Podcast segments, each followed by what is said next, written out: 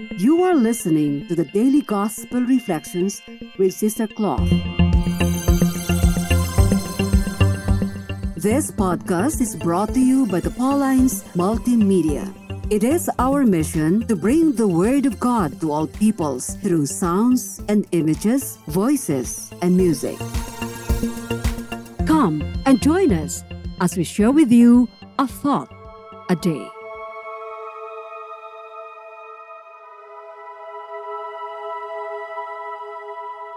Our reading for today is lifted from the Gospel according to St. Luke, chapter 19, verses 45 to 48.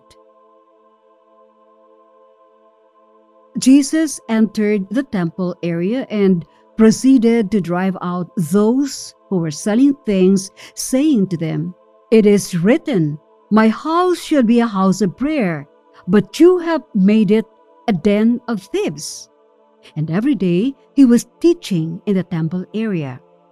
The chief priests, the scribes, and the leaders of the people, meanwhile, were seeking to put him to death, but they could find no way to accomplish their purpose because all the people were hanging on his words.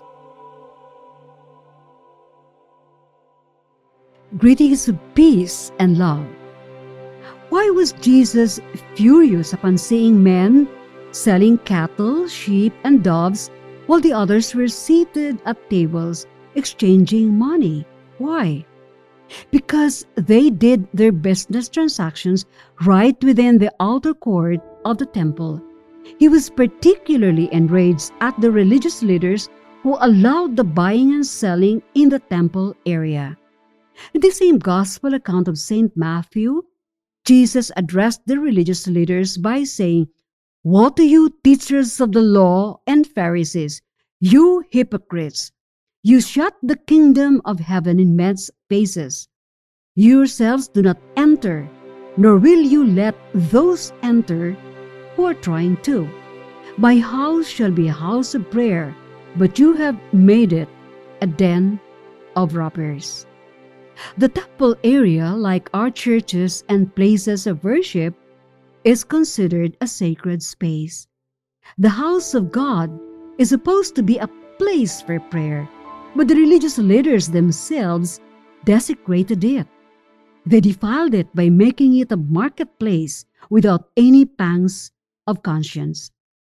Jesus expected these teachers of the law to know it better and to have more sense but what happened was, they became the stumbling blocks for those who wanted to pray and meditate. They did not bother to pray to the Lord as they ought, and even prevented the faithful from seeking God. What a responsibility before God. May we pause to ask ourselves if we are also somehow guilty of having gotten in the way of people sincerely seeking God by our words and actions. For those more knowledgeable in our Catholic doctrine, did we fail to teach others to do what is right? Are we guilty of tending to condone wrongdoings?